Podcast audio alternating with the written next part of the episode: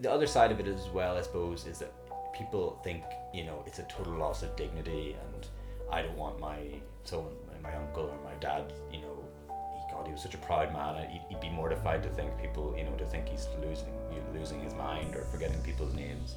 But in reality, you know, it's not just about raising awareness of what dementia is like and how the fact that you know this isn't something this isn't their choice this is a condition that's you know is being obviously it's a disease being put upon them but what I part of the awareness that I want to raise especially coming from a running background is people don't realize that there's so many things you can do to lower the chances of dementia getting dementia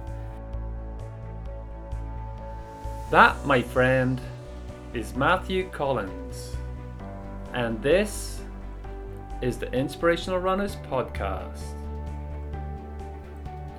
Hey everyone, hope you're coming out of your winter training feeling good and strong.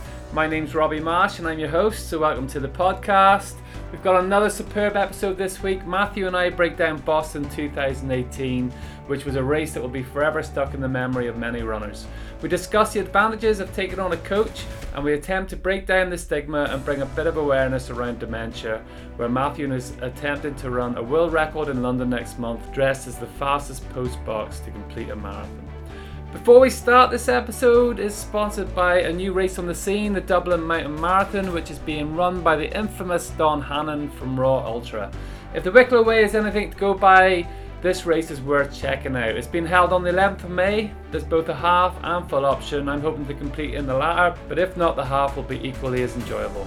I also want to give a plug to Leafy Greens in Warrenpoint, County Down. I'm not being sponsored by Tony, the owner, in any way or form, but this authentic plant based coffee is absolutely awesome. I'm hooked having eaten there twice last week. It promotes good well being, the food looks, tastes, smells absolutely sublime. So make sure you cool down. It's worth driving down and checking it out. You can catch Leafy Greens on their Facebook page if you want to find out exactly where it's at. Why not go down and support this real positive energy? Without further delay, I give you Matthew Collins.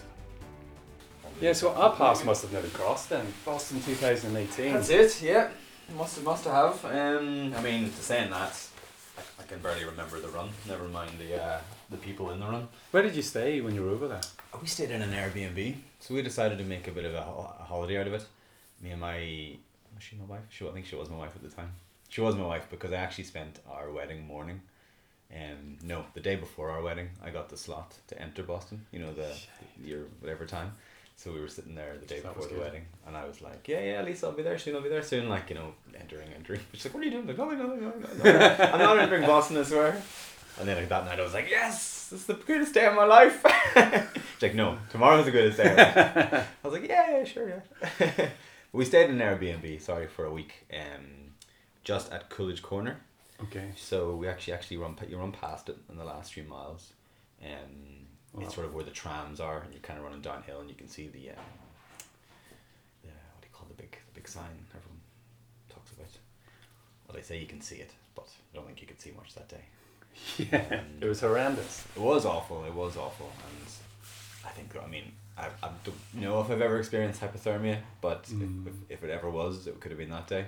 I remember there was 88 people took off course with Yeah. hypothermia. Yeah, yeah, I- I'll never forget. Like I remember at the finish line, they give you a really good, obviously, cover, and I had to walk to the hotel, and it's about a mile from the finish line, Yes, yeah.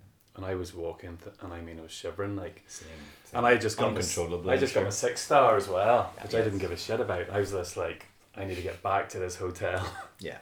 And, and um, I remember stopping underneath a bridge, like hundred yards from the hotel. I could see the hotel now, and I stopped. It was that heavy. Was something in my head was saying, "Don't go out."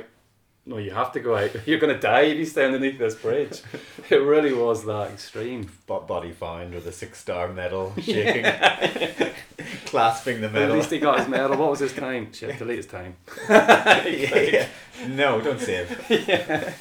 So tell me about that day, 2018, right? Yeah. Um, so you stayed in the Airbnb. Yeah. I haven't had anybody yet on talking about Boston, so Yeah. I really want to sort of strip that back. Because the morning, even looking out the window, well, actually, even the day before that. So Mm. if you can think back to that, because we went to the park run. What day was the race on? It was a Sun- Monday was it? No, Monday, Sunday? of course, Monday. Okay, so Saturday we went to actual an actual park run. Okay, yes, very good. I, I saw that pop up. Actually, if I think I might have saw you on Facebook or whatever going to it, and another guy who I know who runs with Rahini, Rob Fruin, he went to it as well.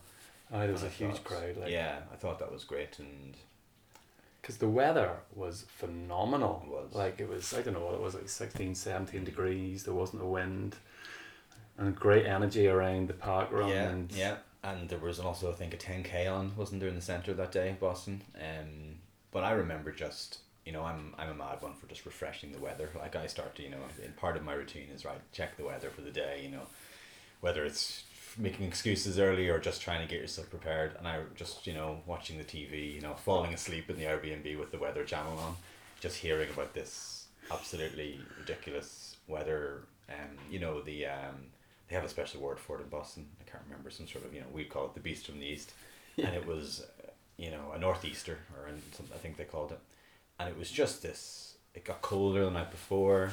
I remember being you know normally the, the morning before a marathon. I'm sure you're the same. You're, you're just waking up, waking up, waking up, waking up, thinking you're gonna miss your run, and I, it was the noise of the wind and the rain on the window that got me up, and then it was getting up. I knew knew my route, of course, planned it, you know, well in advance. Thought, right, this is it. Find my way to the tram, you know, whatever, from whatever ridiculous time that was, quarter past five in the morning. Tram into town. It actually wasn't raining too bad at this point. I was, I had the sheet, plastic sheets on, the, the clothes. Getting. I, out w- of the I was in denial. I was like, Mm. "Ah, you always hear this in the weather forecast. Look how nice it is. There's no way it's going to become that. Well, yeah. And then it was all the conversation was around wind direction. Then okay, then so the wind's going to come, yes. but what direction is it? And I remember sitting in the lobby of the hotel and we were looking at the weather and we, on this um, laptop. We were moving it Yeah. around to see can we make the wind go the direction we wanted it to. sort of praying that it was Yeah. going to No. come behind us because if it was behind us, it was going to be a winner. It would have been. You wouldn't have cared about the rain. It was right in our faces. It was. It was, and it was almost like you know when you tell this to people, and like some people say like, "Oh, couldn't have been too bad," or "At least you had it on the way home." And you're like, "No, no." Boston is you know that that it was literally the perfect storm where you you run one direction, and if you run with the wind behind you, you're sailing home, and if you run with the with the with in towards your face, it was just it was just hell. Like, and it was minus one. Got on the bus, got to the Because even the buses though, because you're waiting and queuing on the buses, Mm. aren't you? yeah We seen people walking past with bags on their shoes, and we were laughing at them, yeah. like fool us. You know, and that's it. And we have this sort of thing where it's like, you know, whether it's, you know, European, UK, Irish, you go, I'm from Ireland, I know how to deal with rain. Yeah. Don't be rain. I don't, don't you almost start priding yourself in these things. Because it was, it was a brave queue to the bus, like It was. We were there. was- no, I don't know how long. It was an ordeal getting on the buses, get on the bus. And then, it's, what was a good hour, was it? Yeah, and e- even the drive, because Mm. the rain really started coming down then. Yeah. And I was trying to look out the window. Didn't know how the bus driver was driving, but I mean, it's not rain. It is torrential, isn't it? Yes. Can you remember the bus journey? I can, I can. This is great. I feel like I'm in a counselling session now. I got back from the, the Boston and everyone was like, how was it? I'm like, you don't know. You weren't there. Like, nah, you know, you're just like, listen, I don't want to talk about it, you know. It'll come out in a counselling session in years to come. The bus, the bus was very heavy. You're trying to be upbeat. You're trying to be friendly. Yeah. You're surrounded great by Americans who were so upbeat and, you know, some of them were, you know, just saying, oh, look, it's just, we're just going to have fun. But I had trains and I had obviously thought, right, this is it. This is, I'm going to get Once in a great lifetime for us Yeah. coming over to Boston. yeah, yeah, going to get a great PB, you know, Boston. And it was kind of getting frustrated then, just thinking, oh, I'm not going to get this, I'm not going to get a PB, I'm not going to get what I trained for, I'm going to have to make excuses when I get back home, you know. And, and like, it, very much still going for that PB did, I think, you know, ruin a bit of an experience that I could have enjoyed it a bit more, maybe been a bit more upbeat. Um, so, but then, of course, we arrived at the, at the, That's it. So you arrive. Glastonbury style, You, you couldn't describe it better. It's the same No. word I had in my tongue, Glastonbury. yeah. And, And then put you was- wishing you had bags in your feet then. That's what I was gonna say. So we, when we arrived there, and it was I don't know how long I before. Maybe it was forty minutes or an hour before mm. actually. So already it was a lot of rain had come down. Okay. Those clothes were wet. yeah. And as you mentioned there, all of a sudden I was standing. And I was like, I'm not going to the toilet No. because there's a big square patch of yeah. field with all the toilets, and it was the Yeah. worst setup I've ever seen in my life. And I stood there. I am not going to the toilet until the point came. I had to go to the toilet. And then a brand new adventure Yeah. arose I was not expecting, and that was No. trying to get to the cubicle. and you're the, and you're such a you know you're such a fragile eh, like you know prima donna before a marathon. You're like don't touch me don't look at me don't get in the way of my pre pre race vibes don't you know? And then you find yourself like Bambi going across the mud. And I, I was the opposite. I, I got there like maybe two hours two and a half hours before 'cause that's just me. And I was the opposite. I was like you know what I'm going to do? I'm going to go to the toilets and I'm not very proud of myself but I got into the toilet and went I'm going to stay here I'm going to stay in the toilets I don't care I don't care about the queue it's the only dry place I mean I say dry it was just But you know, to be fair, I did that as well. You know, Mhm. when I got to the toilets and I actually got in, and it was one of those, do I really need to go to the toilet? toilet? So like Yeah. three, two minutes gone. I spent ten minutes in that toilet Yeah. listening to the rain, yeah, thinking, yeah yeah "This is harmony in here." Yeah, it. Yeah, yeah, and it's funny, you know. Like, again, you must see this so much, but there's so often, like the pre- a pre-race toilet or a mid-race toilet. It's such a surreal, you know. You have such a little moment with yourself. Sometimes it's it's almost like a, you know. Sometimes you find yourself in a toilet in pre-race and you go, "This is weird." Like it's almost you catch up with yourself all of a sudden and you go. I remember thinking in, in the toilets before Boston. I am so far away from home. I'm 26.2 miles away from anyone I know or love. I have literally no way, nowhere to go but through this run. I'm like, I'm, you know, the further, most isolated I've ever been in my life right now. Similar to uh, another anecdote they say about the Michael Collins, the astronaut in space, as, as the other guys went to the moon. Like, he was the furthest from any human ever in the history of the world because he was so far away from those guys. I was thinking, yep, this is me. I'm in a toilet, a cold, wet, muddy toilet in a field in a somewhere I don't know in Boston. It's abs- It's minus one from shaking, and I haven't even run the marathon yet. But, but that cubicle area was horrendous. It though. was. It was just one was- big massive swamp. it was really. a swamp. It was just terrible, and you know, you were you had these calls going out which were hard to hear to shuffle shuffle your way to the, the start line and getting yourself psyched up and. It was, it was, it was such a surreal experience, and then the national anthem and all that. It was, I remember going up. Um, at that stage, I'd lost all my friends. Yeah. We didn't care about friends at that stage. No. It was wherever, wherever you can get a himself. dri- Yeah, exactly. And there was this um, bunch of women, and I stood with them, mm, and okay, I think the youngest one was about fifty-five, right, and I was like, I hope you don't mind. yeah. But I had this little canopy cover they were all holding up. Oh, right, okay. So you were just. And I was a real wuss just standing friends. with them. Yeah. Yeah. Because I was thinking to myself, you know, are they going to let us go here or not? Mm, Yeah. Because I was running about 3.30, so a pen. Okay. Or are they just going to let us, are they going to let us go or are we going to have to wait until our turn? Because it was getting horrendous. Yeah, and the standing around was making it much Yeah. worse. Did you wear any, were you in your race kit at that stage or? like? I- I'm very, like you said about you know you're in denial. I'm I'm someone that, you know, I do a lot of running, um, especially in the winter time. You know, around here, around the Mournes, the Forest Park races. You know, maybe the Born to Run type of stuff, or the, you know, a lot of sort of trail Forest Park runs. And I one thing I always remember about that is you know I always overdress. So my advice to myself is you'd be fine in the singlet, maybe some gloves to throw away. Mm. That's always enough for me. I get quite warm and quite comfortable. So I had my I had I pro- I went to the front line and to the front line. yeah. sorry, sorry, that was uh, the old war memories. I went to the start line, you know, in a long, actually a short sleeve with my singlet on over the top, thinking I was going to remove the singlet. My gloves on, even a hat on, which I thought like I'll just throw the hat away because even hats I couldn't wear Mm. for that long, and it just I just couldn't bring myself to take it off. And um, I, I remember the hat thinking, right, the hat's weird. It's weird to think for me to run in, in a race, but I'll wear it. I remember thinking at one point running and just being distracted by the water pouring off the sides of my hat, you know, in some sort of waterfall, and thinking, right, that's too distracting. I'll put it on backwards, which is again strange thing for me to do. Put it on backwards, and then I couldn't see. I was my face was going red, and the rain was hitting off it, and I think I have to put it back the other way, and just Just so heavy. yeah, so heavy. I remember walking to the front line, as you Mm. say, as well. The trenches. we just actually just arrived at it. There was no, we were walking with the crowd. Yeah. And I, I just actually shouted. By that time, I'd met the group of friends that I was with, and I was like, whoa. And they were like, what? I goes, here's the starting line. It literally was that. There was this Yeah, line. I was yeah, like, and there was nobody really there because it was just, but right, everybody just go. Everybody just go at that stage. Right, right. And um, So we stood there, and some people stripped off their Mm. clothes because we bought like jogging clothes the night before. Did the same in Target. Yeah, to throw away, and I was like, I'm gonna hold these on for a wee while. And I was thinking it was like a mile and a half into it, and we were coming up this little bit of a hill. Mm. There was a little bit of a hill there, even though it was all downhill at the beginning. Yeah. And um, somebody had this Rocky music playing in the garden. It was a theme tune to Rocky, and I was coming with this grey joggers on Yeah. In this torrential rain, like, and it was just like. In the States. It was such a surreal moment. I Yeah. thought, Jesus, this has to come off. Yeah. I need to get some normality You back into this. Get yourself. But I just had a running singlet on and uh, Mm. a pair of shorts on. That was it, Wow. and away we went. But I remember stopping at one point, literally stopping because I could not see. The Yeah. rain was that heavy. It was. was, just like, and I turned around to these people that um, were out sporting, which was fair play to them. I was like, Yes.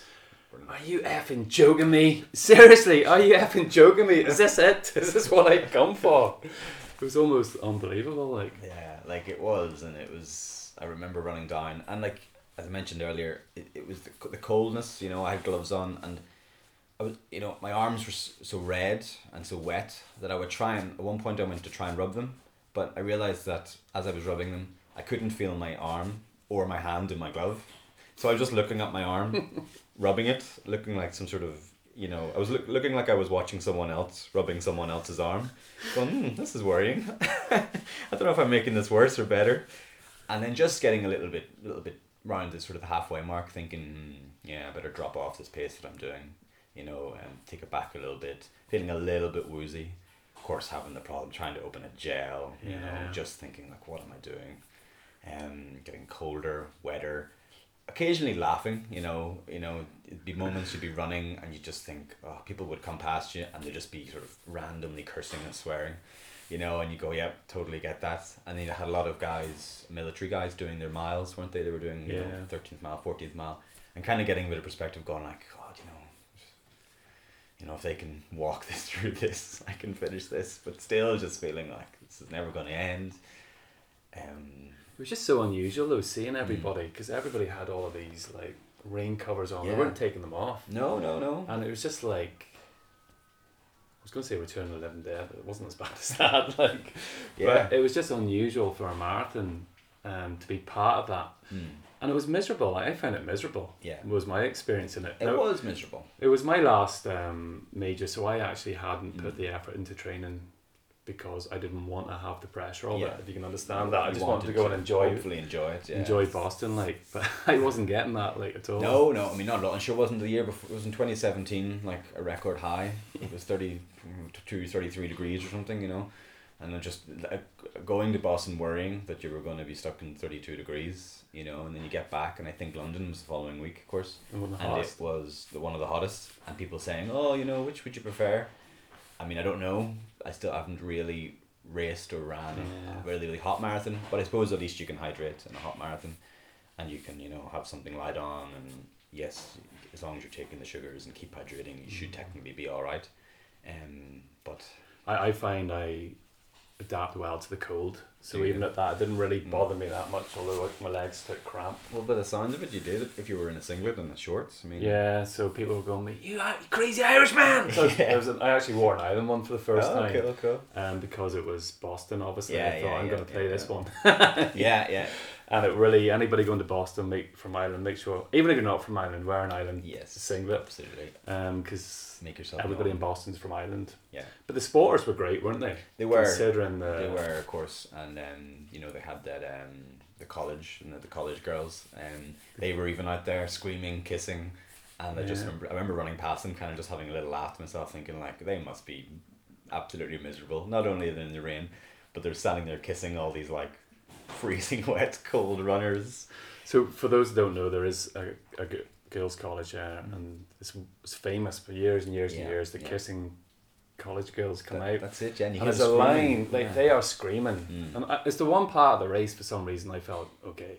You're like better look better you know you're, you're Yeah. brushing the you know the blood and sweat from your from your eyebrow going oh better look my best as I pass them And I was I was actually confused running past. it. I'm Yeah. like, am I meant to kiss them? Hold on, I'm over forty years old. Should I kiss them? And then some old guy, Japanese guy, yeah yeah he must have been about eighty coming over. He must have kissed about twenty of these college girls. it went in Rome you know. yeah, but it was about it's about quarter of a mile. I don't know how long it is. and you can of- hear it for about half a mile. and they away. are screaming like all these Yeah. signs, "Kiss me," you know. Yeah, it's like some sort of you know football match or something. You can hear them from so far away screaming, and to be there, I think that I think they're very proud of their what you know the, the sort of the culture that they bring to mm. that set part of the marathon. It's almost supposed to be a competitive thing for them now to be there and support everyone, and it was it was very very good, and it was it was like you say, like I mean the day was just appalling, and to have the people there or the people on the other parts of the course th- throughout the whole race was just phenomenal. You know. What did you think about the course itself then? I think um, the course itself. I suppose you you hear about Boston. You know, I suppose any runner that runs marathons obviously knows Boston, and I think when you look into it a little bit, you kind of get the impression that it's quite a you know it's got quite a lot of downhill, and it, it it's a it's a PB sort of course. But after doing it, I would I would actually say it's not like that at all. I remember comparing it to Dublin, um, this year, and it's only uh, maybe ten or twenty feet less elevation, um, than Dublin. You wouldn't Bec- think and no, not at all. And of course, the first half is definitely you know you have a, a relatively downhill gradient, but that's Heartbreak Hill that approaches Mm. it. You know, it really you know it's not just called Heartbreak Hill because it, it's a It's, a not. It's not a steep hill though. Like, No, is it? But no. I think I think the danger is the six miles downhill. Yeah. It's a technical race, and you have to Yeah. use your head, don't you? Yeah. Because if you just go out those fifteen seconds quicker, Yeah. and I did. I, for some reason, I decided to go thirty seconds quicker. I was out to enjoy myself. Yeah, Um, yeah, yeah. and because I hadn't trained well for it, it still was a slow start in my Mm. head. Yeah. But it's not what I had trained. No, no. And like you can really, you know, throw it all out bag those first six miles. Mm-hmm. Absolutely. And even though Heartbreak Hill, it's a long hill. yeah. That's the thing about it, isn't it? like it it's is long a. And don't they say there's three sections of hills, you know, that come, Mm-hmm. you know, relatively soon after each other, and it is a long hill. Of course, the wet, the wind and the rain, and you know, a bit like Dublin. You know, sometimes you're you're running up it, and you're almost not even realizing it's the beginning of the hill, except for the fact that every single person within a mile radius is making is letting you know that it's a hill. yeah. And it's like, stop telling me it's a hill. Stop telling me it's a hill. Like in Dublin, when you approach, you know, the, the Heartbreak Hill, you're like, you wouldn't, you could almost get away with not knowing it's a hill, apart from the fact there's a big thing saying, you're on a hill, get over it. So, you know, you're, over the hill. It's like, all right, stop, please. I'm trying to constantly, the whole point of this marathon, to trick myself that it's not as bad as I think it is. And then, of course, I mean, I remember thinking, this is, you know, it's so America, that it's so American to run up that hill, and there was just like tents of sponsors trying to hand you, you know, gels or salt based drinks. And I'm just thinking, like, you know, such an American thing to go, "Mm, okay, I might try a new salt based drink, you know, 20 miles into a marathon. Why not? What's the worst that can happen? I actually remember halfway up there was um one of the tents, and I went into it because my leg was cramping, Yeah. and it was a mess. It looked like a morgue, not a. Oh, yeah, yeah. yeah. There was just bodies shaking, like, and they all had Yeah, foil over them all. I was like, jeez. And because in America they take no risks, Mm. obviously, and they think you're in any danger at all, Yeah. they're pulling you off. yeah. About four people just lunged at me, and I just screamed, "Nobody come near me! Do not come near me! Yes, I've me. got cramp. And I'm disqualified. That's it. Somebody rub something into my friggin' leg, and I'm out of here." Yeah, yeah. But a couple, no, no, no, you need to sit down. I'm not sitting down. Yeah. Just give me the cramp and give me some of them biscuits, and I'm gone. and it really was. It's like the worst robbery ever. yeah, it really Give me your biscuits, give me the cramp, and no one's going to get hurt. But it was it was pretty much like that. They did actually give me the stuff. It was in the bag too, which I didn't use. Um, the stuff that you rub into your legs for cramp. Yes. I just totally eliminated the cramp. I thought, really? Shit. Yeah. Why yeah, did I not yeah. have that six miles back? I still have that sitting at home in my running box of, of, of tricks, you know, just this thing you think, um, this, yeah, that probably won't work. I don't need that. It's fine. Um, But you were on you were on for a good time then. So obviously, it was difficult conditions. You knew, knew you weren't going to get exactly what you wanted Yeah. to. Um, but there was, you could drop back slightly and think about Mm. sub three is saving the saving Yeah. the game here. That's it. So Talk me through that, like, because you said a halfway point there. You sort of was. It was so halfway point. I was sort of bang on target in terms of, you know, I'd done. So the goal was sub two hours fifty, and I had done you know one twenty four fifty eight or whatever, um, approaching halfway, and I just you know you just I just knew myself that, knowing what was ahead that I wasn't going to be able to do that again, you know, so I thought to myself right, you know, obviously did a lot of training. I'm gonna keep pushing on, keep pushing on, but I am gonna realize that this is a bit of a freak situation. I'm gonna push on, but you know, it's amazing a minute or two minutes slowing down and accepting that you're slowing down.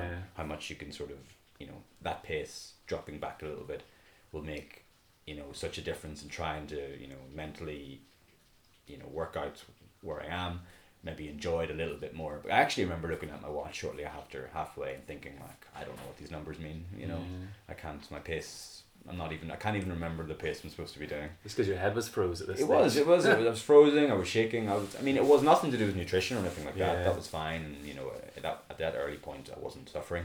It was just maybe a little bit of, you know, whatever comes before hypothermia was kicking in. Maybe, um, as I was trying to warm myself up, as I passed then the Heartbreak Hill, I remember coming down to Coolidge Corner where my wife and actually my parents had flown over as well to see me Brilliant. which was great. And I knew they were there, they were going to be hanging thereabouts.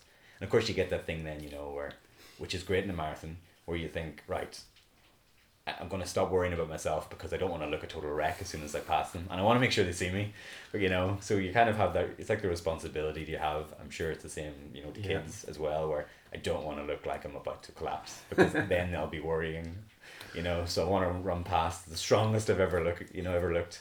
Um, so I remember running past them and them seeing me. uh, They look absolutely miserable and drenched, and then running past that, and then actually getting quite emotional at that point. You know, with a mile, two miles to go, running down over the bridge, um, and The, then the roads were flooded at that stage. they were, they? yeah, they were, and I remember the first moment I knew this is it. You know, I've got, yeah, I was on for about two fifty three at that point, and I ended up two fifty three oh seven, and the first point thinking, you know, remembering I was in the Boston Marathon when, which I know you've you've done all the six, you've probably seen lots of this, but the blue lines on the road, thinking like, oh, the blue lines, I see them on TV. This is what this is where the marathoners follow. This is what the, the elites follow. This, I've not. I have means- not seen the blue line yet. Just so you know. just so you know. well, they were there. I saw the blue lines. Thought this is it.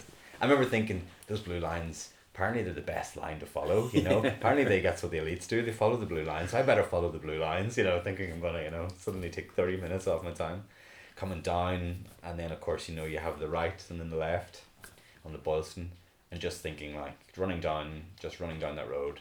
It's quite emotional at that point. I don't know about yourself, but yeah. you know, A, you're finishing a marathon. B, you're mm. finishing the Boston Marathon. C, you suddenly realize that's where that bomb went off. You know, that's where the Boston bombing was right there. And you sort of think, God, like for a second. And then you cross the finish line. And you have the mix of A, you're obviously tired.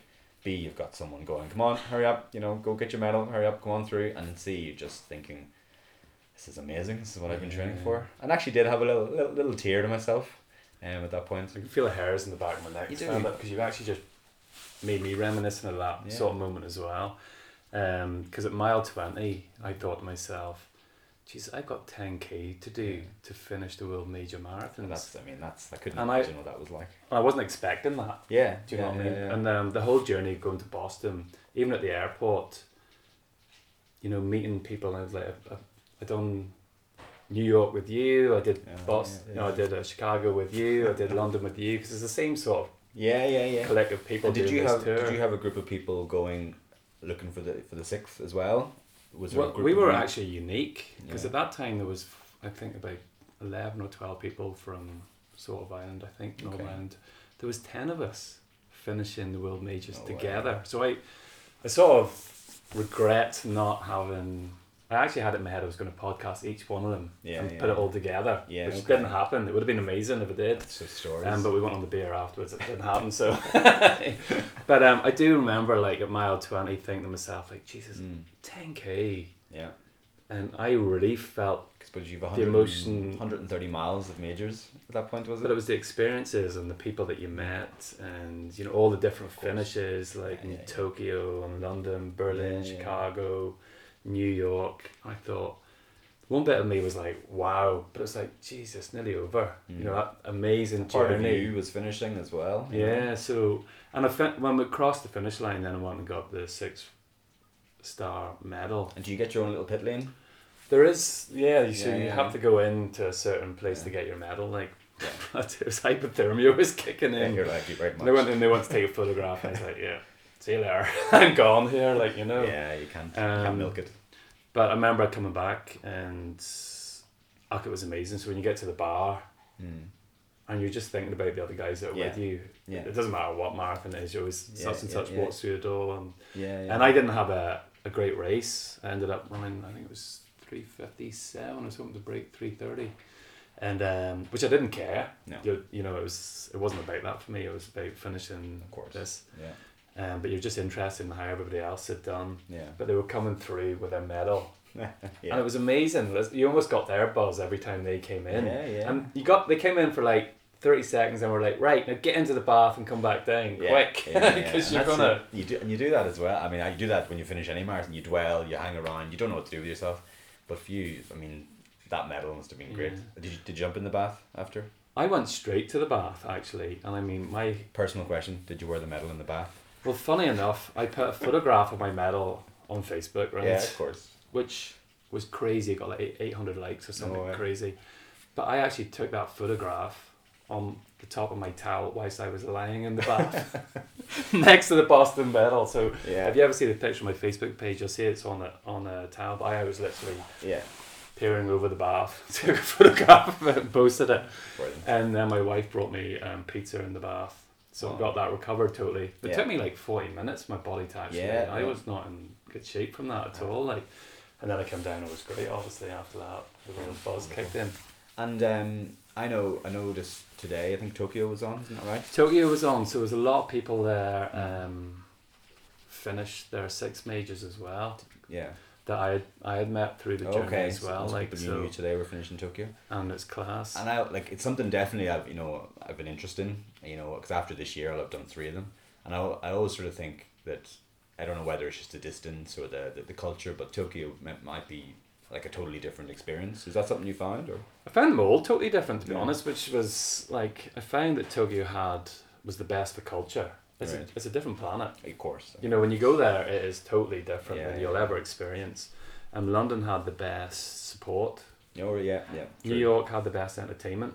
okay Berlin had the best course. yeah Chicago actually had a little bit of everything. So a brilliant Okay. course, great weather, brilliant people, beautiful city. It's like Mm. clean New York, yeah and just had a little bit of everything. And I was thinking to myself, what's Boston got? hmm. Armageddon. And so I was wondering how it was going to fit into this the race to end all races You know, so they really are all yeah sort of unique. If I was going to go back and do one, I think it'd be Chicago. that's the one you enjoyed the Yeah. experience the most of I think it was where we stay as well. You it starts and finishes at the same place. Mm. ro- it's like hundred yard, two hundred yards from the hotel. Um, the course is very fast course. The people were amazing. Like Yeah. good time of year, and it's just a beautiful city. Like I think. you yeah know. yeah that's definitely definitely on the list But Tokyo definitely. Um, congratulations to everybody that sort of finished Yes. today. Like um, I don't want to start mentioning names. A few of them are in my head, but I don't want to miss anybody. Um, but they're they've done amazing. Like going there, and it's quite strict.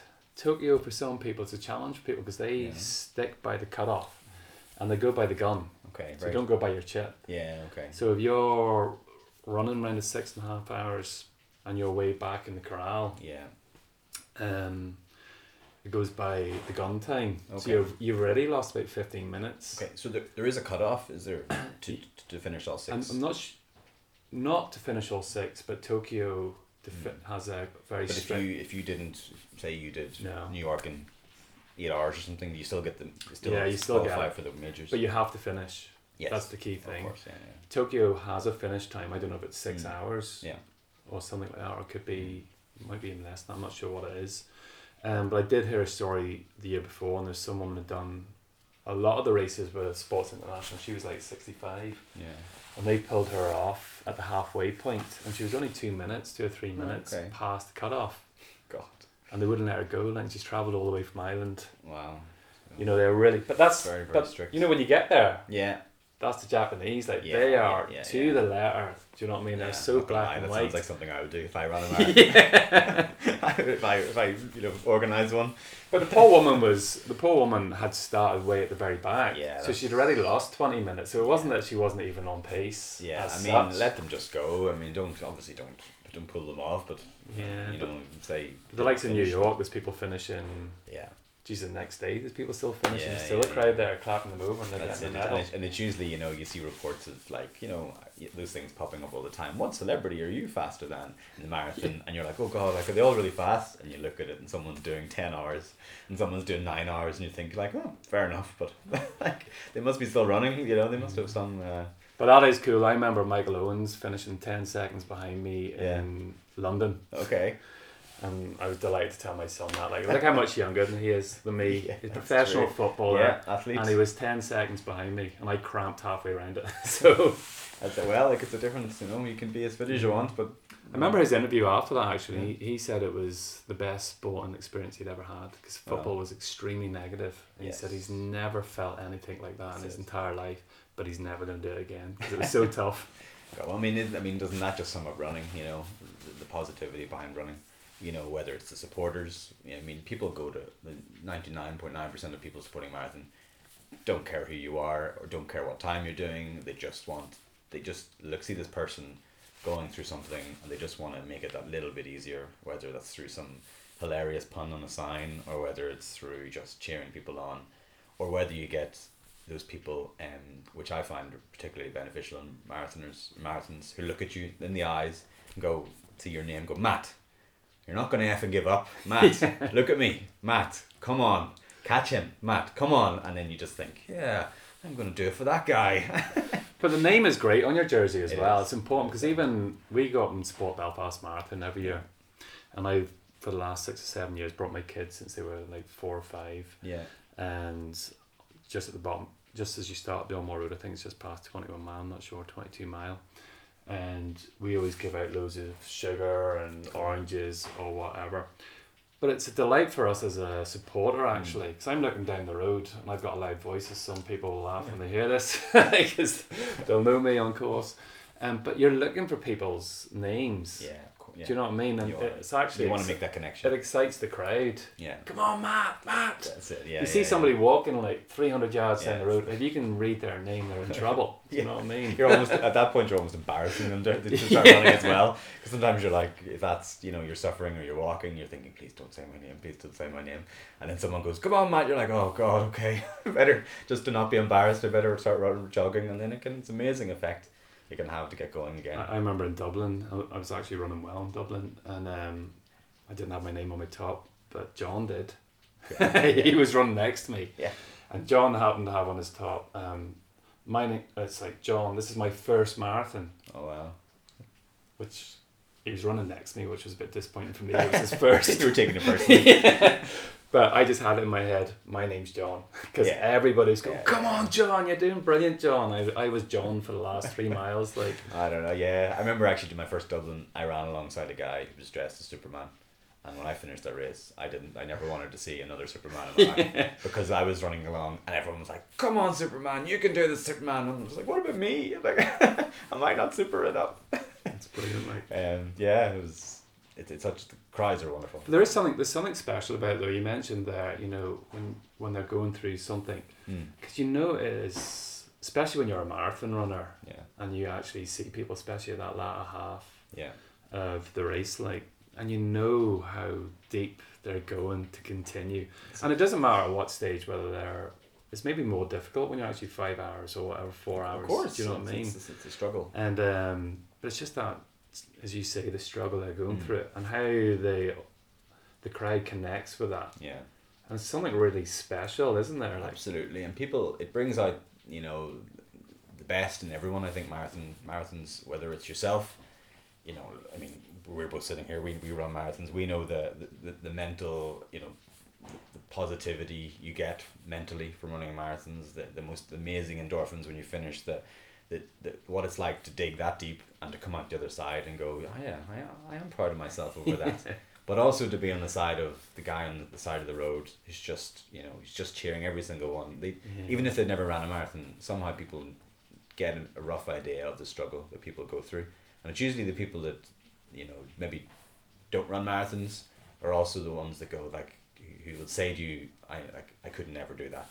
That's that's that's unbelievable. That's such a such a great um, achievement and it's those people you want to convince to do a marathon because you're like you can do it don't you can do it you really can you know you've got that mental strength and you know, it is a physical thing. It's also very, very much a mental thing.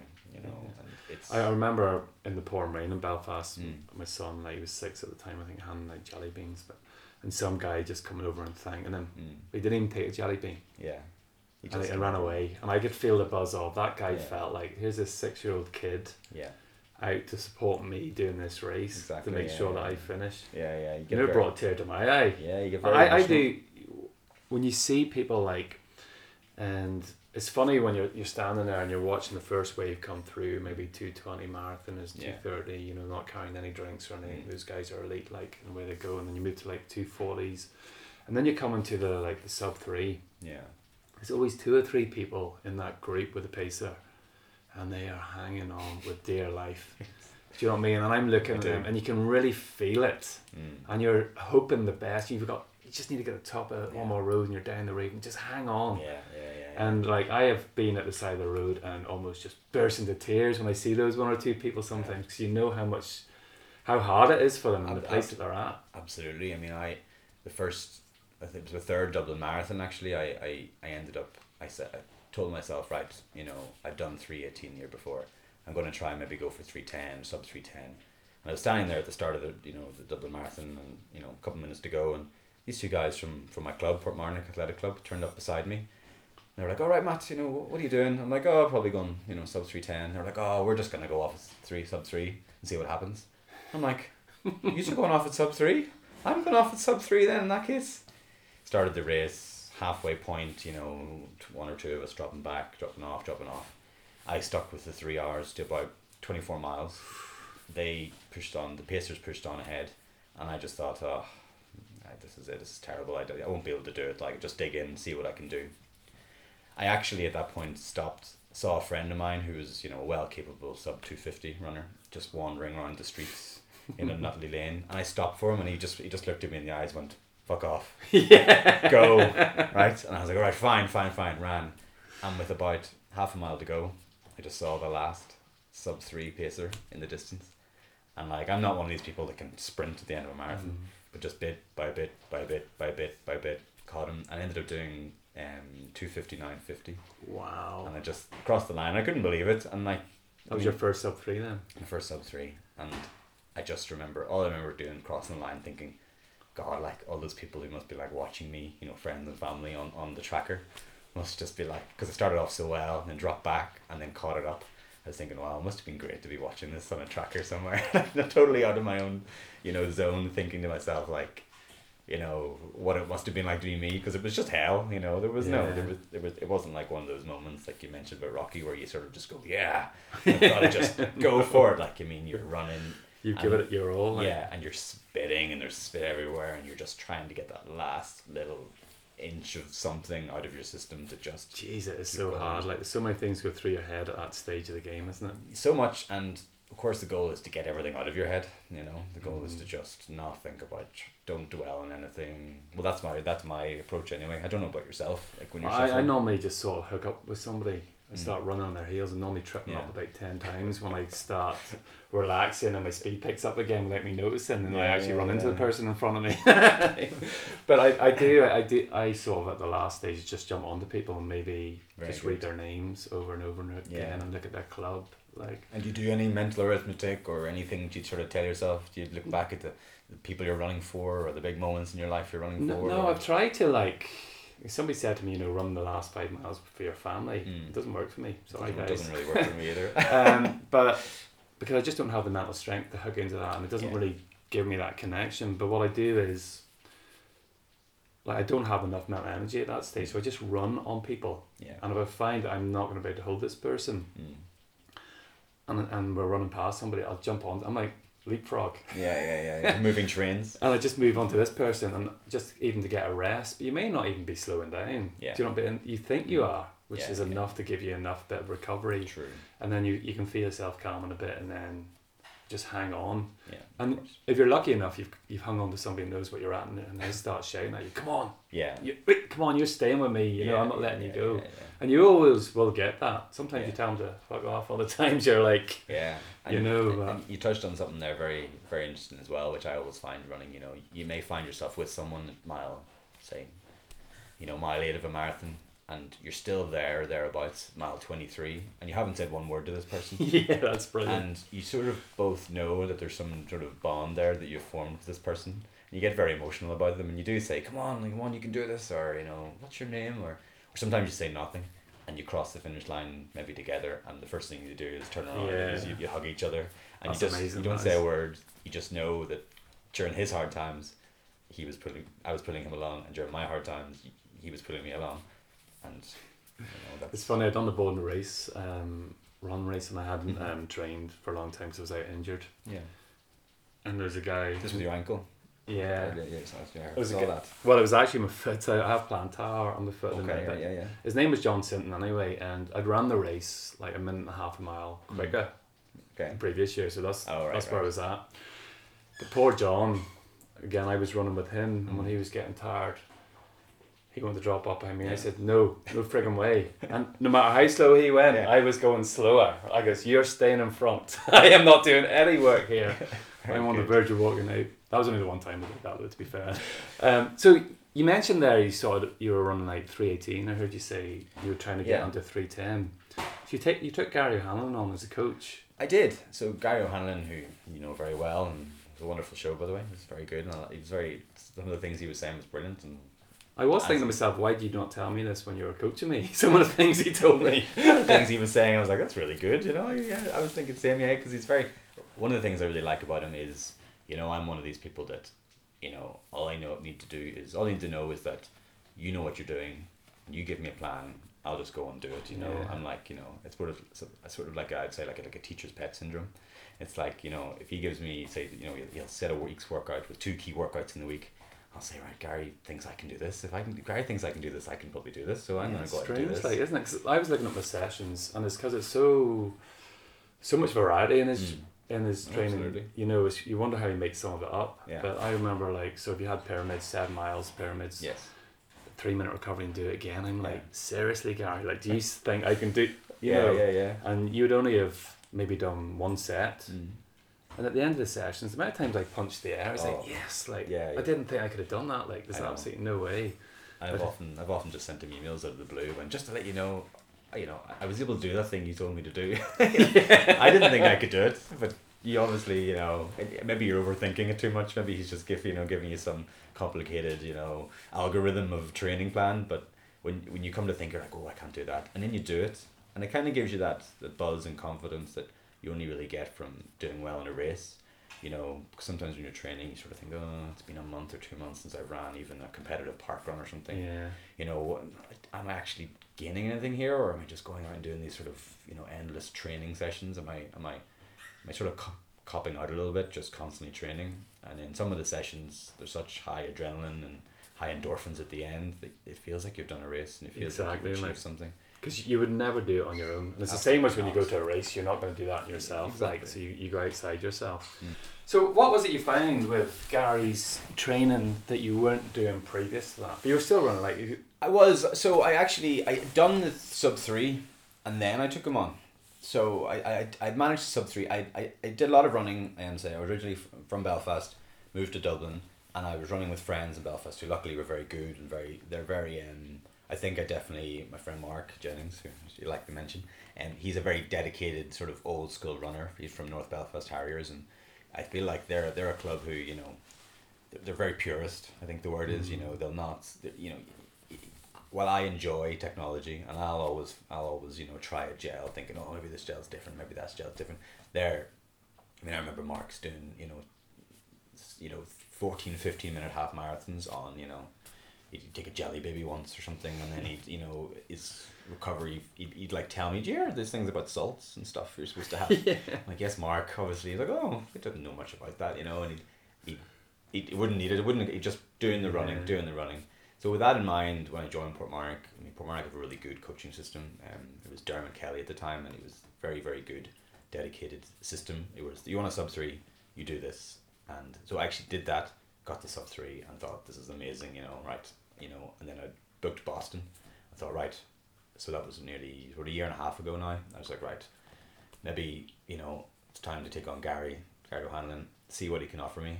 And I just knew that if he told me, you know, Matt, you follow this, you will get a certain time then that's good enough for me. So little by little, race by race, that's exactly what I was doing. I was thinking, right, okay, oh, he said, I don't think I can do that time.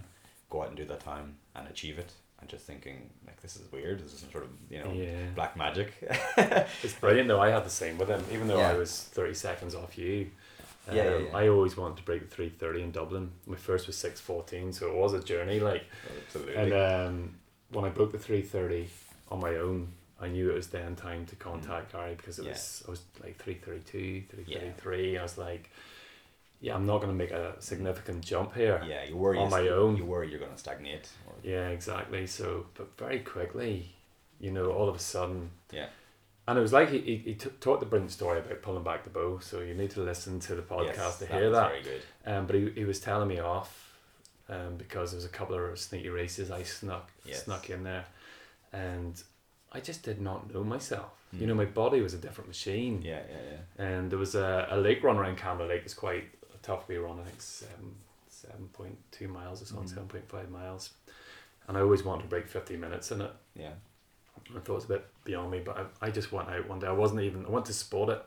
It's a frigate. I entered it, Yeah. and I ran it in forty eight minutes. Wow. And I felt. I just thought to myself, Jesus, like, where yeah. did that come from? Scare yourself. And there's, I was in a different because when you're running, you know the group that you're in. So if you're watching a run, a Mm. race, you're like, oh, I Yeah, would. I just yeah. went past, even Yeah, though you're not racing. And you might actually recognize them too.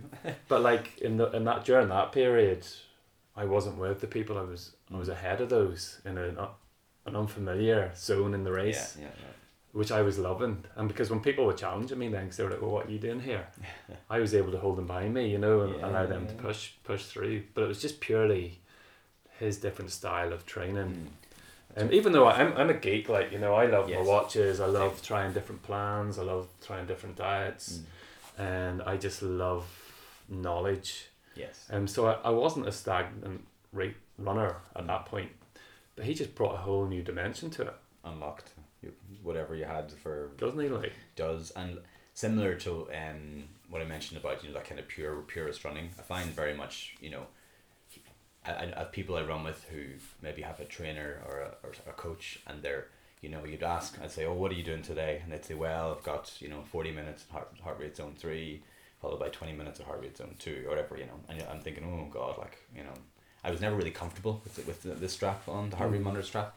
And again maybe it's sort of a purist approach but Gary just says look do this at this time this minute break you know that's that's all you need to know you do that you know you're obviously obviously you're, you're still hitting those heart rate zones or you're still the science is still there but it's done through you know through plans and through you hitting those Yeah. times um so again that's good enough for me because the, the Garmin Connect's amazing. So Mm. Yeah. I have a Forerunner at 935. I think it works in any of the Forerunners like 230. Mm. So yeah as soon as you got the plan, I opened up Garmin Connect and I actually programmed it in.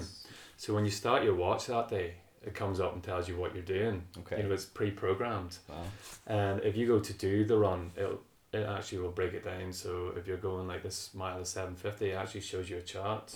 yeah okay if you're going I've never actually done this if okay you're going too slow or going too quick, it will Yeah. buzz you. So you don't even have to look at your watch. and brilliant that you're coming at the end of the four hundred meters or the end of the mile. It's that it goes beep beep beep right recovery, Yeah. and it clicks right into the pace that Gary has told you to Yeah. do, and then it keeps you in that zone as well. okay cool Hardly anybody knows that. They actually Yeah, don't yeah. go into Garmin Connect and program that. no that's true it takes all the thinking out of it. So I just got his plan within about 20 minutes. I programmed it into. Garmin Connect. And once you've got them there, Mm. they're always there. So Yeah. you just bring them across into the days and, it- and uploads to your watch. It just takes the pure thinking out of it. Mm. So I just open up my, I'd go, shit. Yeah. So Got- I'm doing two sets of pyramids today. you watch the, the guy's little voice in your watch. Um, Garmin is great, as, and like I know people are obviously and rightly so obsessed with Strava, and you've got Strava's great, and it's a great social way of like you know, running more miles than your friends that week. but um, Garmin, I think the great thing about it is it's it's the first line of your training in that you know, you, Garmin will. You, I always find it help, helpful for your splits. You know, it's very very good for knowing your splits and your times. While Garmin will just or sorry Strava will just almost take it like one big, um, you know, workout. Yeah. And it- it's not as quite it's not quite as um. Doesn't break technical. it down. Yeah. So you can't see it. like so. Yeah, so that's that's. what I, I even love doing his sessions with the recovery. Yeah. And hopefully he doesn't listen to this. I walked all the recoveries. I don't care. I was just I, I had it all out there. He was telling me to run five forties, um, for 400 meters Yeah. like 16 times and like a nine minute recovery Yeah. for two minutes. I was walking that. Yeah, oh just- yeah, I'm the opposite. I it's, it's the warm ups that, that sometimes I'm just like, "Ah, I don't need to do this four minute warm up. I'm just gonna go, especially on a treadmill. If I'm like, oh, screw the warm up. But it's great when you get the momentum. If you can keep the momentum Mhm. and you can keep the discipline, Yes. because the discipline is a key thing. Um, discipline to actually go slow when you're meant to go slow, Yes, let alone and not do the Mickey Mouse races as Yeah, such. Like yeah, yeah, yeah. um, you really start to feel this momentum and strength Mhm. building into your legs, and you really get it. Yeah. You really get what he's trying to bring across, don't you? And he mentioned on your the podcast when you spoke to him about you know training through races. You know, he's like do whatever races you want, but make sure you train through them. You know, don't you know say Mickey Mouse races. Don't be booking into all these ten k's and then taking three days beforehand to taper for something you're not even gonna a you're not aiming for or b you're just gonna taper for three days and then maybe jog or jog a ten k and all of a sudden. When you could have done forty miles during the sessions, you've just kind of done nothing really. You, you haven't gained anything. I, I, my best race was Clonakilty, and You know, it was just a sign off race. I wasn't even gonna race Mm. race it like, but um, but I was with Gary Thoney. It was from Dublin to Clonakilty, so I don't know about six weeks. Okay, yeah. Um, but I did the Sealy the week before, Yeah. And it was the end of a sixteen mile week or something. I don't know what it was like. Mm. Um, but I had to do half the next day in the training. Cool. So he made sure I went. I I Yeah. set a measure like. I actually ran a PB. I think it was 40, 30 or something. I've never broken forty minutes, but I wasn't aiming for it. Yeah, wow. And he was like, I said, I just a message. I'm gonna, I'm not gonna do the half next week. Clonakilty's next week. He goes, what do you mean you're not doing the half? Right. Do the half. Yeah, yeah, yeah. So it was a training half. Like, and one the first couple of miles, my legs were fatigued, and then I just came back, and it felt it was the easiest like half training run I'd ever done. Yeah, yeah. But when I went into Clonakilty, like I just could not believe the strength Mm. that I had. It was alien to me. Yeah. I was actually talking to this guy. and We weren't looking at watches or paces, and I was getting a tour of Clonakilty, and it wasn't until like mile twenty or twenty one like we were looked down. I was like, "Shit, I'm actually about three quarters Yeah. minutes quicker than my PB here. Wow. I don't want this. Yeah. By the way, I'm here just to enjoy myself." Yeah.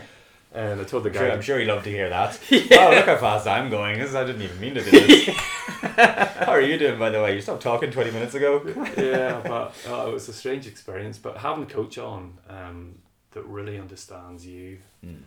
makes all the difference, like doesn't it. it? Yeah, and again, like I know from you know obviously Gary Hanlon, you read up about him, and he, he's he's very much someone that you know will just do five days and then just race on on, Saturday or Sunday, go back straight into training, racing, and you know he'll have faith in his the strength that he's built up, um, and I find that too. You know I I, I don't Mm. mind training quite hard and then going straight into your race because like you said there, you always do surprise yourself. I find you know of course rest is important and of course the slow relaxed or easy runs are important but sometimes i think people can maybe taper for too long or they can spend you know people like tapering three weeks away outside a marathon Yeah. you know and your body at that point isn't doesn't yes you're retired but your body doesn't want that your body doesn't want No. to taper it wants to do a 50 mile week and then go and do a race so Even the mental aspect of that. oh Because yeah. all of a sudden you're building this momentum and you're getting these superpowers. yeah yeah yeah And if you taper at the beginning, I used to taper three weeks out 'cause that's what you read,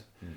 And you just lose all your superpowers. Absolutely. And you're like, and you're eating like a horse but your confidence starts slipping away, that's, doesn't it? That's the confidence is a big one. Like um, before Dublin last year, actually, I again against most people's advice, I uh, I did twenty mile um, East of Ireland race in Lusk, a twenty mile Yeah, race. it's a great race. Is It is. three loops? It is yes, three and a half Yeah. loops or whatever, and I sort of said right, okay, I'll go out this at a normal Sunday morning as if it was a twenty mile training pace, and got caught up in this pack, of course, at the front, you know, thinking, oh, what am I doing? Like, you know, two guys running, sort of chatting across me to each other. They knew each other, and sort of thinking, right, I'm not letting these guys just stay up here. I'm going for this myself, like, and running it. Actually, actually ended up winning it, and then Brilliant. think, thinking to myself afterwards, oh, what have I done? Like, you know, I've gone out and ran this at some ridiculous pace.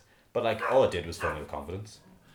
I, so you ended up winning the Lusk. I did. I ended up winning it, um, and the confidence. I mean, like you said, you was tired, but your body recovers. And when you're doing so many miles a week, like again, I'm sure you know this. You know, a lot of the time, it's sitting around watching TV isn't how you recover. It's doing Yeah. a long, slow run, and your body kind of goes, "Oh right, okay, yeah, yeah," you know, because your body's its natural position at that time is is just like moving forward on a light jog. So that's how you recover. And I felt I, the confidence was brilliant, you know, and for me to think I, can do you know a 20 mile run you know, win it and do it faster than the, the pace that I was looking to do the marathon in Yeah. in two weeks' time, and then go and do the exact pace I wanted to do and get the time I wanted to do it was just it, yeah confidence. That how as close it is to Dublin? Is it?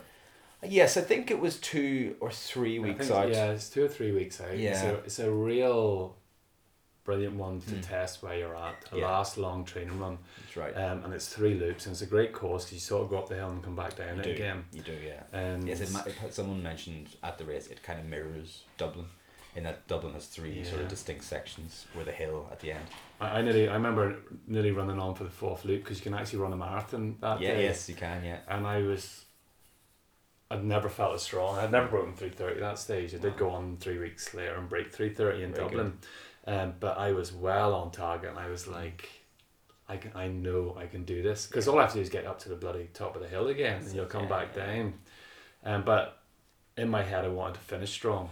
Yeah. You know, so I've done the last three miles in like six thirty or something at the end of the twenty miles, and I was absolutely delighted with that. yeah, yeah. But I had a real fight on my hands saying, "Do not do the fourth loop. You you know you want to do it in Dublin. yes. You know you don't want to Yeah, take it away yeah. from you." So you had a significant jump. You had the sub three yes. already in the bag. Yeah, yeah. You worked with a Well, guy because yes, it's hard to pull a minute off that. Yeah, yeah. Oh, Isn't it? That's it. You know, one or two minutes. So within the space then of, of, of um, a year and a half, you know, I'd gone from, you know, sub three two fifty three in Boston and then Dublin last year then um two forty four. And like uh, and you're right, it is significantly difficult and you know, you sort of it's not like taking, you know, a few minutes off, you know, four and a half hours to, to sort of four twenty.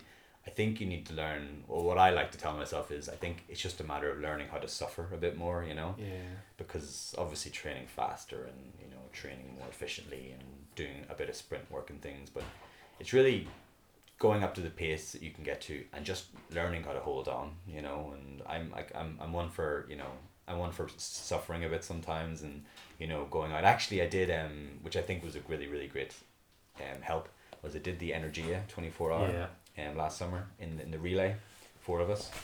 So, you know, I, I love going out and running fast and stopping, and that's great. I can go home and go to dinner and have my dinner. But when you have to, when you go out and do 17 miles in two hours, and then you stop, and your body goes, right, eat something and eat something, and then you sit there and you get a bit cold, and you think, oh no, in four and a half hours, five hours, I have to get up again.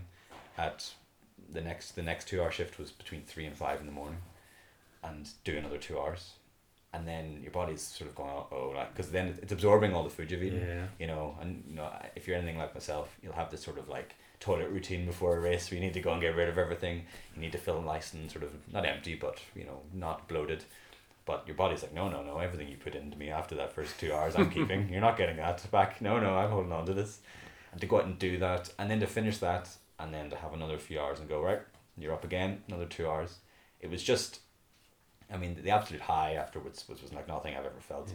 But the suffering was it was tough. You know, it was to run two hours between three and five. So do you morning. find that your that's one of your strengths is you can go deep like and sort of hang Yeah. on there. I think I've grown to be a bit like that. You know, someone said to me, at, you know, I think it was the Energia that he said, like, look around. You know, everyone here has some demons. You know, they've got some issues. Like, no one comes here and chooses to do this for entertainment value. People here have demons, whether they were maybe they've lost a lot of weight, maybe they've dealt with uh, some sort of addiction. You know, they've all learned what it's like to, to go out, to struggle, to suffer, and to come out the other end. I mean, and you'll know yourself as well. Ultra marathoners is like the community within ultra marathon running in Ireland, especially, is like it's like the biggest family you'll ever belong to. Um, you go to these races or the Donadea fifty, which I did for the first time a few weeks back. You know, it's like you know you, you feel like if you fell over, someone would come along and pick you up and carry you. You know, It's so supportive, like isn't it? so supportive and everyone is there and no one cares about times and you know, no one cares about who's the top guy and who's that and who's this they're, they're there you know and learning to suffer I suppose which is I guess what ultramarathon and marathoning and that um, energy is about you know learning to push beyond you know sane levels is I, I so much. have like I'm able to I'm not, I'm not a strong person when I'm going fast and deep. Yeah.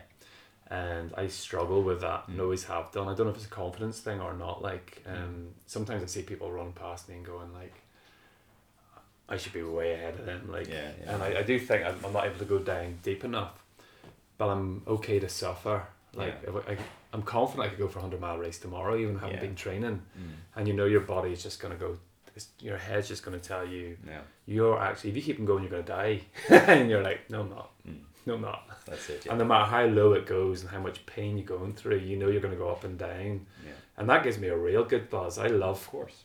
In the race when I'm up again. I'm like, Yeah. screw you. Here's me talking to myself like, screw you. Yeah, yeah, yeah. You know, I'm feeling frig- friggin' brilliant. I'll ride that wave Mm. until it crashes, and then I just try and grind the way through that, and then bang and back again. Like, and, I suppose it is a bit like surfing. yeah, it a bit like that that. way. Yeah, and you know, the more you do it, the more confidence you gain from it. So tell me about London then. Yes. So the reason I suppose why we're, we're here and why I'm talking to you is that so done all these marathons, you know, improved myself, got better and better and better, and uh, you know, running wise, I have Berlin lined up for the end of the year. I'm doing Berlin. I think that'll be. Will that be your fifth major then? No, that'll only be my third. Oh, sorry. Yes, it'll be my third. So it'll be Boston, um, London, and then Berlin. Okay. So I've not yet. I haven't done Chicago, New York, or New Tokyo, and you know I'll have to break that to the, the wife. The, the, the plans for, for doing those at some point. I'll have to find some really good reason to go to you know Tokyo at a particular time of year. Um. So I thought, right, okay, that's that's running. it. So, um, actually, because with getting um the two forty four in Dublin, um, getting sub two forty five means you can enter um any marathon around the world. Class. Just you get it's it's like it's called like whatever fast running entries or whatever. So you know, which gets quite addictive. And I thought, right, okay, you know, the, the you know London is obviously notoriously ridiculously difficult to get into unless you know you can obviously get your pay get in through tourist ways and that. But I thought, right, I'm going to do London because it's London, and I've actually from all the running I've done, I've never actually done it to raise money or to you know try and raise awareness, and I've never been that guy who sort of went, oh, you know, asking people for money or asking people for donations. So I thought, you know, uh, something I've always wanted to run for and always wanted to um, donate a cause to, which is, you know, for a marathon, is is dementia, dementia charity. Dementia, I don't know if you have any experience of it in family, but like, it's amazing. Like, dementia's that thing where no one really talks about it. Maybe people have a granny Mm. somewhere who's dementia or a great uncle.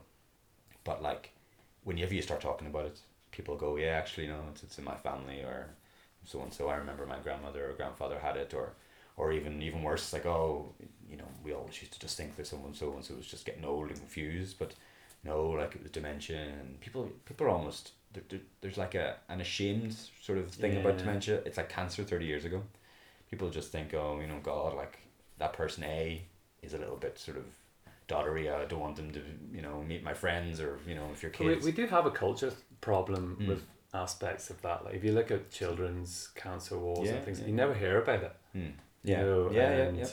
like especially in the modern day with stress and things like that, people don't want to talk about these things, and dementia sort of fits in that category, doesn't it? It does, and the other side of it as well, I suppose, is that people think you know it's a total loss of dignity, and I don't want my someone, my, my uncle or my dad, you know, he God, he was such a proud man, uh, he'd, he'd be mortified to mm. think people, you know, to think he's losing losing his mind or forgetting people's names, when in reality, you know, it's not just about raising awareness of what dementia is like and how the fact that you know, it, you know this isn't something this isn't their choice this is a condition that's you know is being obviously it's a disease being put upon them but what i a part of the awareness that i want to raise especially coming from a running background is people don't realize that there's so many things you can do to lower the chances of dementia Mhm. getting dementia you know whether it's a So little what bit of what, a- what is dementia first? Yeah. Then we'll talk about that. well, dementia is, is very uh, is, is misunderstood in that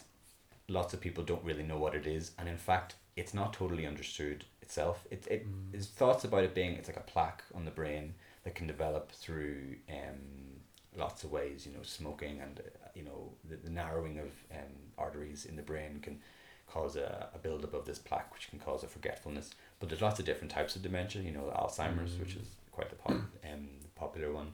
There's vascular dementia, which is something can caused by a reduction of oxygen to the brain. Um, but you know, se- I think it's seventy pounds per person that has dementia goes into the into the research of dementia, while cancer is forty times that much. You know, so for every person that's cancer, there's you know lots I, I think more, I which is great. I But think I read at one stage. I don't know if this is right or not. That it was like a third of people Mm. actually do suffer eventually suffer Yeah. with some level of dementia. Yeah, no, absolutely. And look, we're all living longer, and we're all Mm. like myself and yourself. You know, we're we're we're very aware of fitness and very aware of diet, and um, we're very aware of what it's like. You know, because we all we're all getting a bit more um, you know, selfish. We all want to live till we're hundred, and I mean, naturally with that currently comes the threat of dementia and the threat of Alzheimer's, and you know the burden on our family and Mm. To think that you know i mean thank god cancer is so much more understood and can be cured and can be treated and can be prevented. You know dementia alzheimer's it, it can be prevented as well. And um, we haven't got the cure yet obviously. Like we obviously don't have the cure for cancer but you know to raise awareness of this to raise the money available for research it's you Mm. know it's only going to get worse with as we get older. I did see um, earlier on last year or later in the last year about Alzheimer's and Yeah. about diet and how actually Yeah. diet can sort of help reduce, um, like and same with cancer as well. Yeah. You know, you have these cancerous cells, but diet's quite an important thing as well, isn't it? Of course it is, and like sometimes you know I almost don't want to say things like don't smoke and don't eat fatty foods because people just kind of glaze over and think oh it's one of these healthy guys telling me not to not to smoke and not to eat fatty foods, but the, the difference is, is is crazy. You know it, it you can reduce your chances um, immediately by half by stopping smoking, um by just eating you know eating fruits and vegetables and or you know a more colorful diet and not not eating you know the, the fried foods the yellow foods eating more greens actually encourages growth in the brain which combats dementia as you get older. Um doing being more mentally active as well. I mean if you if, if you thinking that walking and some physical exercise reduces it it's in the region of 20 to 25 percent. Walking and talking to friends to you know doing exercise and social meeting up socially with people you know can reduce it again by another 20 percent It's fun. I've talked. I've said this a couple of times on podcasts where i've seen. I can't remember what I read or was it a Mm. podcast on longevity, mm-hmm.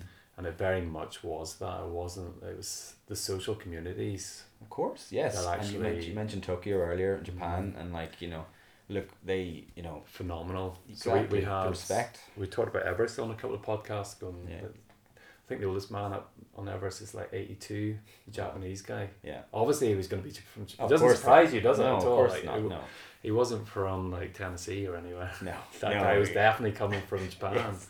And most old people who achieve greatness are usually Japanese. You know, Japanese. But that is one Yeah. key thing about that. I remember years ago, um, there was a survey done, and there was like fourteen people had died in Tokyo, um, or from Japan, with prostate cancer, and then Wow. the same year, fourteen thousand people died in America, which is relatively the Yeah. same. Sort of, but we're just humans. So what was the difference Yeah, there? And exactly. the key thing was diet. You know, they were eating mostly a whole grain, plant based sort of diet. That's absolutely right. Yeah, and you know, t- to, to be engaged, you know, to be respected, I suppose, to have that opportunity as older people, to be maybe, I don't know exactly what dementia or Alzheimer's figures are like in Japan, but even just the fact that they, I suppose, respect the older people and maybe listen to them a bit Mm. more, and they have that. I mean, there's some fact as well about you know, you're thirty percent less likely to get dementia if you have a third level education. Um, which really just I mean that sounds again sounds almost elitist, um, but it of, of dementia, but it's almost saying you know if you're engaging yourself, you know if you're being social, if you're talking to friends, and like that's not just restricting dementia before it happens. I mean the early stages of dementia nowadays, you know maybe 30, 40 years ago, dementia was obviously a death sentence as it still is, you know eventually, but that was in the, the, the region of three to five years. I mean now with um with medication and of course you know you know um social social awareness Just the knowledge of those those triggers. knowledge it can be 10 12 years Mm. It's important what we're talking about here. We're not saying like you know you can't go out and enjoy yourself. Like, I like oh, God, no. pints. I like all types of different food, absolutely and I built this thing that my wife just laughs at. People think I'm the most healthiest person in the world, Yeah, yeah. and only my wife's like, yeah, whatever. yeah And so it's important to enjoy enjoy life. We're not saying that, but no but you should be aware. I think that's the key thing. that's it And you mentioned a word there, just color. Yeah You know, and if people ask me for advice, I'm not saying yeah, you stick to a whole grain plant based No. diet, but try and put as much color on your plate as possible. absolutely yeah. And people focus on well, you know, I'm doing this and I'm doing that, and it doesn't bother me at mm. all. But it's more longevity. You're talking about the long sort of haul. yeah I Remember, there was somebody had gone out and they mentioned that smoking was bad, and they were working for this health business. I heard this on a podcast, so I listened to a lot of podcasts. Yeah, and, they- and he got sacked. Yeah. and for saying that smoking was bad. and this was, I think it was 50 years ago, 30 Yeah. years ago, you know, and they didn't think that smoking was bad back Mm. then. And a lot of the things that we're doing now, we don't really have that awareness on. But it is important to say, you know, we're not saying Yes. No. enjoy life, you know what I mean? Do what you have to do. Yeah. Go out, have. I love pint of Guinness. Uh, I love eating. There's a thing going about on Facebook at the minute. You laugh at the minute how much sugar is in a cream egg. That has made me eat more cream eggs than I have ever eaten because it keeps on flashing up on placements. Facebook. Yeah, yeah, yeah. Ooh, I haven't had a cream egg in a while. And um, but it is important to have the awareness. And yes, it might be a long way away. It might be 20, 30 Yeah, years down the road. But even people that you know, and the older generation, and also the younger generation that you're going to influence Mm. by your habits. Because that's what it really comes down to the end of the day is- is how your habits sort of are ingrained into your lifestyle. Exactly. And there's no difference between having good habits or bad habits. They're just habits. Yeah. So it's about being aware and sort of writing those good habits mm-hmm. into your daily life, isn't it? Yeah, absolutely. And like I say, like I'm, I, I enjoy, I, dr- I drink and I enjoy eating, you know, and running is a great, great excuse to eat more, you know, sometimes. Um, and even this, so this, as I said, I'm running the London Marathon um, for the dementia, for Dementia Hardy, for Dementia Revolution. Um, while I, you know, it's very easy to say, oh, we, you know, eat healthy, don't smoke, don't drink. You know, part of the raising awareness for me is just to, to, to get people to talk about it, you know, and the great job that Dementia Revolution do is that you know they're just being realistic and saying look first things first we need to let, let people know that this actually exists it can affect you and just because you're you know getting dementia isn't one of those things that you get it and you get right that's it oh you dementia? Okay right off you go into your home you know that's your Mhm. life over. We'll just not talk about you ever again you know. There's lots of people out there in early stages who are still working who are still making a life and that's the longevity of even with dementia is getting bigger and bigger. Um, raising awareness of course of the fact that it can be prevented which is something people don't think. They just think old people only get dementia when actually you can easily get it in your 50s you know um, also raising awareness to think that you know it is something it's not just an old person's disease that it's it's not like you know it's not natural selection you know this is something that can actually be can actually be prevented and- and cured you know with further research um, and this is really what I'm Mm. setting out to do And I mentioned there earlier, like a third of the people get affected by it. Yeah. But you know, they're all married or they've got kids. Mm. So when you think of that, you're doubling that. Oh, if of your course. spouse is still about. yeah yeah yeah You're doubling that Oh, again God, if like, you've got kids. the ripple effect you know The amount of people that are actually impacted by it, absolutely like on times, God knows, like six, ten times more yeah than that actual third that's actually getting affected. of course And it, it's, I can only imagine um, my nanny who passed away years ago, yeah back now. There's one person that did have dementia. And I remember just our, our our last days, she sort of had it. And I remember walking into a room and she started screaming at me, get out. And I forget who she was calling me, Yeah. but it wasn't Robbie. Yeah, she didn't yeah, know who. I was. no of And course she, was, she had some sort of memory had come up from Mm. 50 years ago and she's shit. And it was like, it's quite a scary thing to try and manage and deal with, isn't it? It is, and you know, it, it's uh, that's another side of it. You know, it can be a bit worrying, and God, like there's the amount of times, you know, even myself growing up, you know, and feeling, you know, guilty about not going, you know, as a child, to not go and see my grandmother because I was terrified of her. I mean, that's just natural, you know. And dementia is, is it's terrible in that it, it stops you making new memories. You know, the amount of the, the amount of people that get dementia or Alzheimer's, and you know, a common thing is they're they're constantly looking for their mum or their dad because they remember. You know, it, it, it doesn't affect their long long term memory. It affects the short term memory. So they don't know their husband or wife, but they're they're constantly asking for maybe Yeah. some some person they knew as a child. You know, and that, which is obviously very tough for the for the spouse. You know, going, you know, who are you? Go away. Where's my mother? I don't want you. Or where's so and so. But these are, you know, I guess it's just it, it's that human side of it which is which is maybe terrifying for people, you know, which is maybe wants Mm. but people maybe want to say, you know, take a step back here, you know, I don't want them to I don't want their dignity to be to be lost and I don't I'm almost maybe, you know, I'm a bit embarrassed of my great aunt who has it, so we'll just not talk about her or we'll not bring it up. But at the same time, like you say, the ripple effect is big. It you know, it's not like, you know, as well, cancer is a terrible disease that, that but in often, very often, that person is battling cancer, and lots of people don't know about it. I mean, when someone has dementia, you know, obviously it, you can't. Eventually, you can't hide it, and it takes a lot more people to look after someone with dementia. So it's just, I guess, it is a drain on resources as well. So even more of a reason to talk about it, to know about it, to, to battle it, and to get rid of it, because I mean, lots and lots of you know resources and money goes into fighting it and to caring for people. Um, people just sort of say, "Oh, well, that person has dementia. You know, that's that's that's a that's a life sentence. You know, they're gone." Um, and this obviously needs to change. So to bring awareness to it, Yeah. you decided to run London in Yes. a red post box. So my uncle, um, who's currently has dementia, um, my uncle John Macaulay, he he was a postman, growing up. Brilliant. Um, it's a funny story actually because people say, "Well, why didn't you run as a postman?" But um, that's, yeah, like, like, damn it, that's a good idea. No, but actually, so I thought, right, I'll go run it as a post box, and it's you know he had, he was a postman. He always used to tell me great stories of running, you know, being a postman, the classic ones, you know. So I run as a post. I, I originally I was like, I run as a postman. Um, I'm sure, like I'll, I'll break a Guinness World Record. It's something you know, a little um, thing I'll always like like to do. So I'll try and do that at the same time. Contacted Guinness World Records and they said, "Oh, you want to run as a postman? Okay, like, um, are you, are you a postman?" Like, no. They're like, well, if you- you're not a postman, you can't run as a postman. You know. I'm like, right, okay, damn it. And I was like, I sort of said, well, what if I run a Postman Pat? And they were like, mm, that's not a postman, that's a cartoon character. They're very, I mean, Jesus, Guinness World Records are, you know, they know how to, they know how to run a an organization. They're absolutely down to the, you know, the boxes you have to tick. So I was thinking, right, okay, crap, what am I going to do here? All right, post box, you know, we'll get a post box costume, put it together, that'll be fine. And they were like, okay, post box, that's fine. First of all, though, you know, has to be UK post box because you're running it on the Marathon. Second of all, it has to be instantly recognizable as a post box, so it has to have all the bits.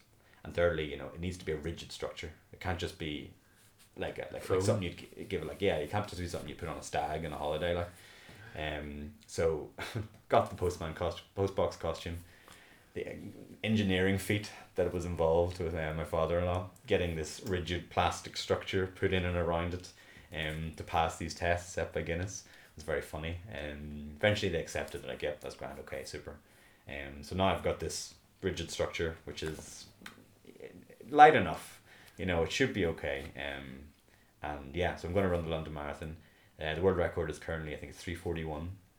So I have to run so less than 341. Well, I mean, ultimately, at the end of the day, that's not the point. But Yeah, I you know, understand that. I'm competitive, like yourself. And And what way's your legs moving that? How how strict? so it comes legs? down just it has to another rule that Guinness said is it has to come below the waist. Um but obviously below the waist is, you know, really just Yeah. the thigh. So it's actually okay. So the arms come out the side. And I'll, I'll send you on more photos. I'm glad the arms come out the side, by the way. Yes, that's true. You're not running like you know. You're not. You're not. You're not in danger of someone pushing you over and rolling you down the road. And the arms come out the side. It comes just just up to the thigh, I suppose. So you do have a bit of room to run.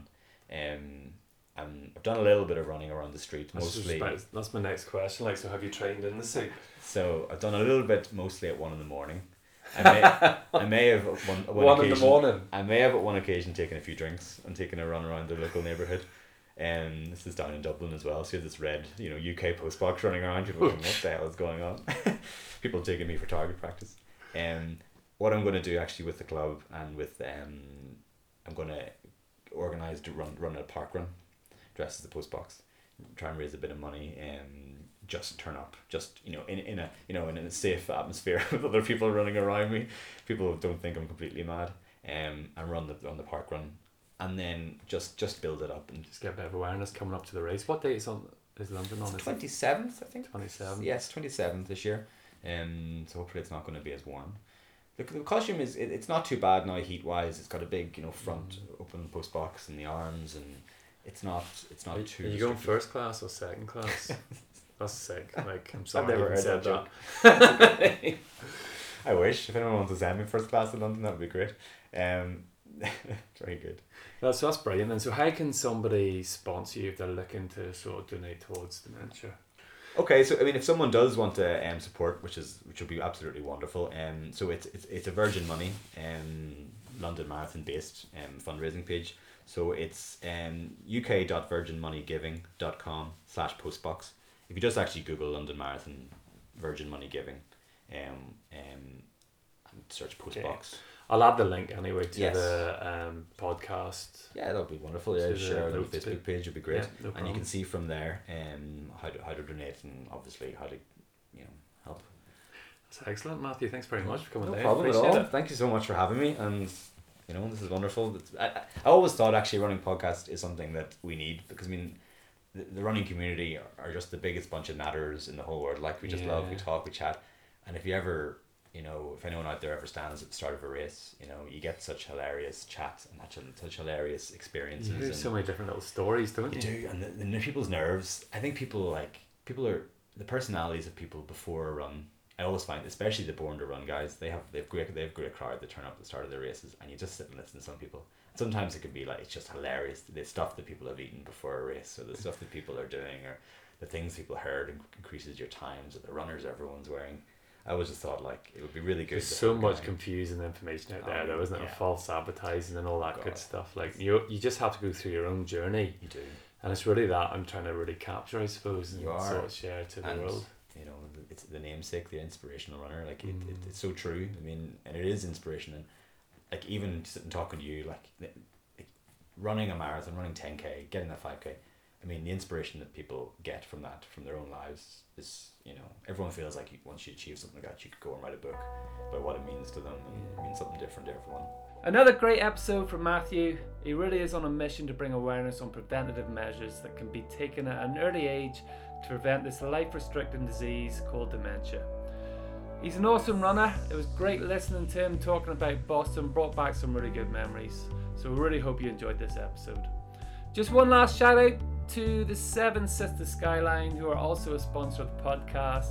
I'm looking forward to their 50k event on the 28th of July, an extremely challenging event in Donegal overlooking the wide Atlantic Ocean. There is also a 26k Skyline Challenge on the day before, um, July the 27th. I actually feel drawn to both races in my preparation for CCC. Again, check out their Facebook page if you want further information. Hope you really enjoyed this episode. Until next week, stay safe and keep on moving.